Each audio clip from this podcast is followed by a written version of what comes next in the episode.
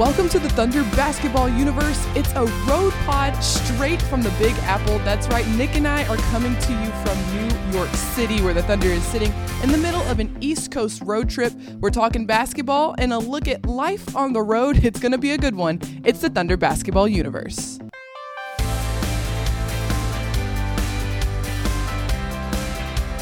Welcome into the Thunder basketball universe. It's me and Nick sitting in the Big Apple. It's a road pod. Love the road pod. We haven't had a chance to do too too many of these this year, but this is going to be a special one because it's a it's a really great trip. No producer Hindi this time, just me and Gallo, and we're, we're trying not to mess up too much. But I gotta say, it's been really cool seeing New York. This is my very first trip to New York City, and I was absolutely just wide eyed, bug eyed driving through New York getting here today. I think that's one of the most special things about being a part of the NBA is you get to travel to all of these cities and experience not only their culture and you know just see different types of people, different um, walks of life that that you're maybe not exposed to everywhere else, and um, it makes you appreciate Oklahoma City in a lot of ways, and it makes you appreciate some of the things that some of these other cities have as well. You're getting to see all of these different arenas, the players, the the coaches, the fans,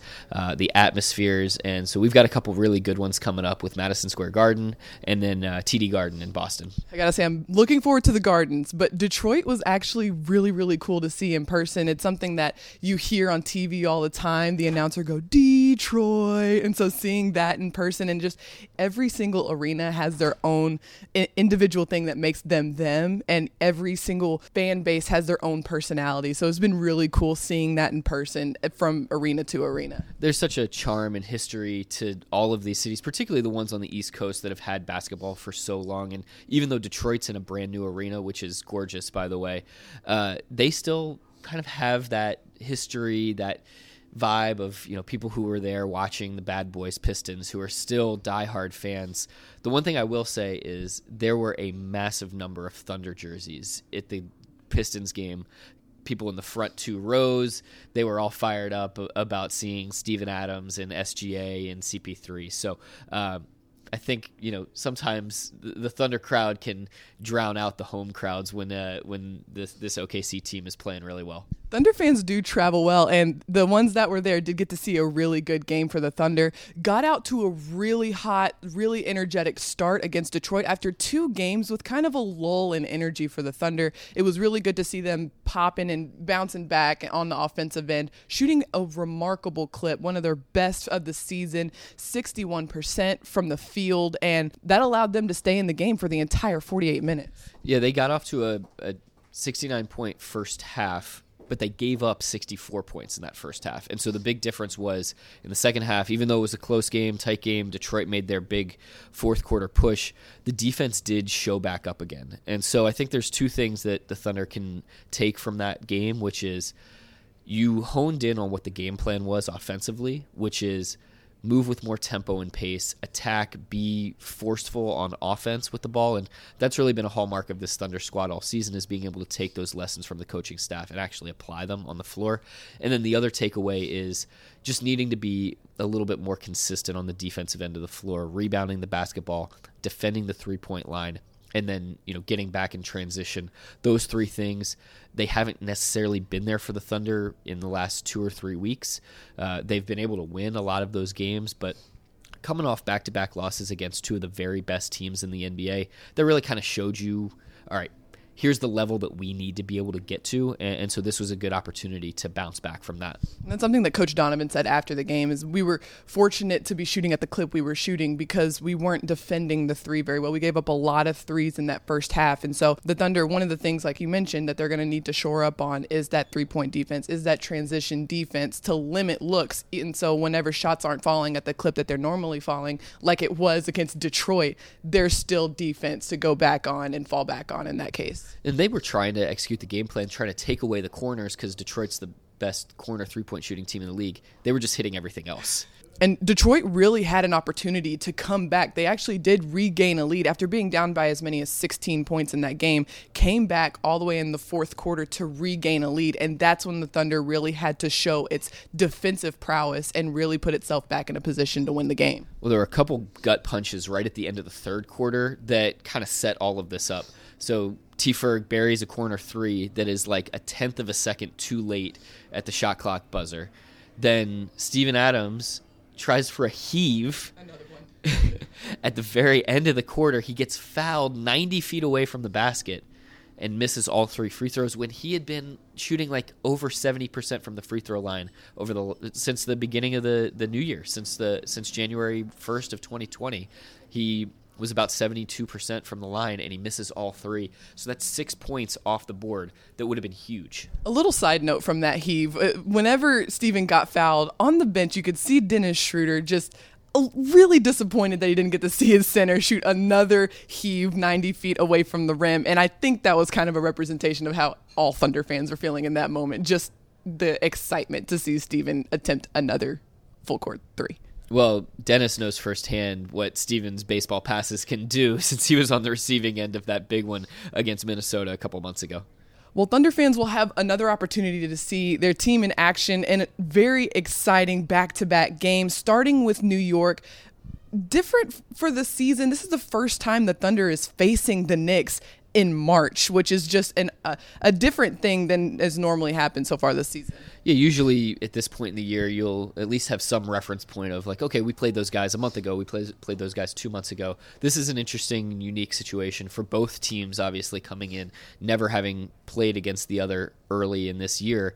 So going to have to learn personnel on the fly. It's nice that they have this full day in between to get a little bit of extra film study in on some of the tendencies. New York plays a little bit differently anyway because they have a number of power forwards. They've got Taj Gibson, Julius Randle, Bobby Portis, uh, they've got guys like Kevin Knox who can play that four spot as well. So, uh, going to be an interesting personnel matchup, especially with the Thunder not having Darius Bazley, who really would slot in as a guy to defend those positions. So, uh, going to be another chance for OKC's bigs to maybe have to play against some guys that are smaller than them, and OKC's guards to have to you know hulk up and, and deal with some guys that are bigger than him. Another test for physicality, definitely for the Thunder, especially over these past three games. Really, that's just been a key. Is just execute offensively with more force and then defend with more force as well. Be physical, not get back down on the block and bump people on their cuts. And that's something that, like you mentioned, is really going to have to come to fruition for the Thunder in that game. Yeah, and they'll have to do it again two nights later on Sunday.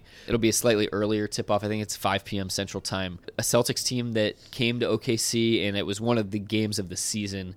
Uh, Thunder just came up short in that one, but that will be another really good rematch there. That was a game that came down to a wire. Exciting game in Chesapeake Energy Arena, and a game where the Thunder really kind of did well offensively. Didn't neither team really shot a ex, uh, super high percentage from the field, but it really came down to the margins in that game. Yeah, the late three point shooting by Kemba Walker, Jayson Tatum got a little bit loose. It's so hard to defend those guys as they come around screens. Uh, and then the the play that kind of sealed it was a, uh, an incredible steal by former Oklahoma State guard Marcus Smart out out top. Uh, Chris Paul drains a, a, three at the buzzer, but it was one point too shy. It was a 112 111 loss.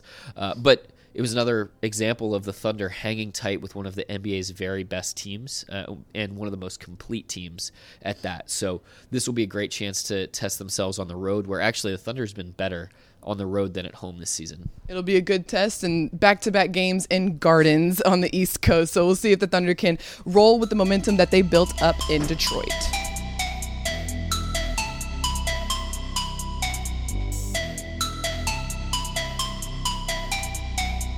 Here at the Thunder, we like to keep the main thing the main thing. And for the Thunder right now, the main thing is really honing in on defense. As of late, the Thunder's offense has been really performing at a high level, especially against Detroit in this last game, shooting 61% from the field. And earlier in the season, defense was an area that the Thunder really thrived in and really put a lot of pride in. And when the Thunder starts shooting at such a high rate, it's one of those areas that they can't forget about. Right. 23 straight games that the Thunder's allowed 100 points and allowing 100 in the NBA is not an insane amount, but I think it is a sign that they haven't had one of these just outstanding defensive nights where they really put the clamps down.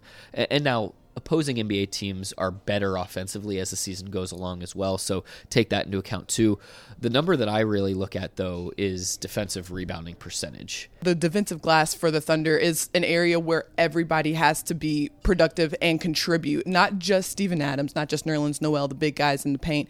It has to come from the guards. Whenever the ball gets rotated on that defensive end, a lot of times the Thunder defense gets scrambled, which messes up rotations. And then sometimes you're boxing out a guy that's, you know, maybe six inches taller than you. So that's an area that the Thunder has going to have to, like we mentioned earlier, really execute that physicality. Yeah, that rotational box outs are critical. Having your guards be able to get in there, get up underneath guys, and that's why I mentioned the defensive rebounding percentage because that really takes away any sort of pace of play uh, situation that's skewing the numbers on just raw rebounds. Defensive rebounding percentage, the Thunder wants to be between like 75% and 80% each night. Uh, recently, that number has sort of dipped down to about 71%, uh, 71 and a half. So that's just something that I know Coach Donovan is keeping an eye on. And, and so, Thunder fans, if you really want to get in the weeds, uh, go take a look at those numbers on NBA stats. Like Chris Paul says all the time, you want to be able to win and learn at the same time. And luckily, the Thunder is coming off a really, really good win in Detroit, and we'll look to really hone in on the defensive end going into New York and Boston.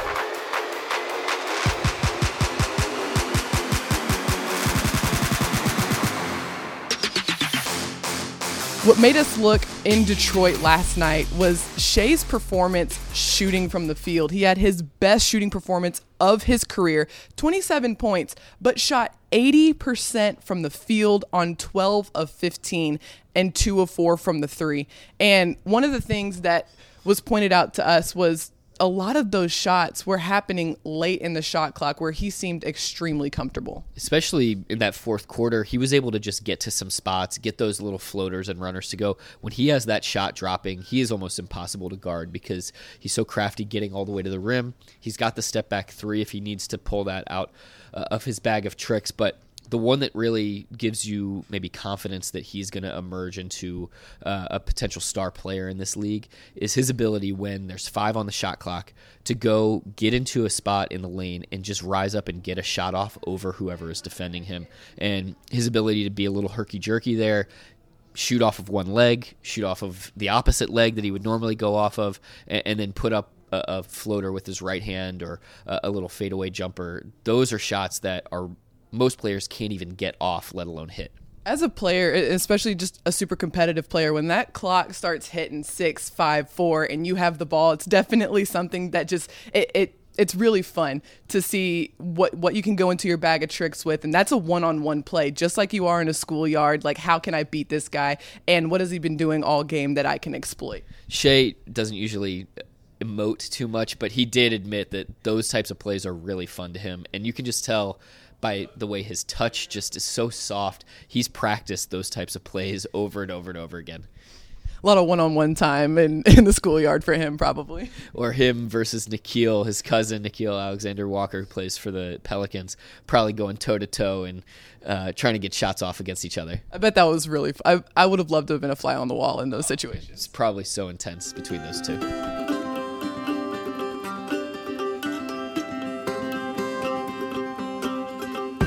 We have now reached that point in the podcast where we want to bless your timeline. And Steven Adams, before the game, the treasure that he is, blessed all of our timelines with a very subtle, very impressive feat where he had a water bottle and was just standing on the sideline and flipped it. We I didn't see if that was his first try or not, but it's his first try, Paris.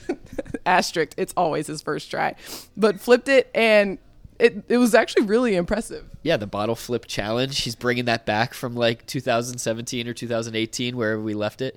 Uh, but he nailed it, and then he did the dab too, which is like, wow, Steve, you're really, you know, bringing some oldies and goodies back. The dab, I was not prepared for the dab. You can find this clip on Thunder's social channels. Be sure to check it out. It's it's definitely something that'll bring a smile to your face. We'll put it in the show notes too. That's all for us here in the Big Apple. Thank you so much for listening. Be sure to like, rate, and subscribe wherever you get your podcast. Producer Hindi, thank you so much for cutting everything back in Oklahoma City. And until next time, thunder up and catch you later. That's a wrap.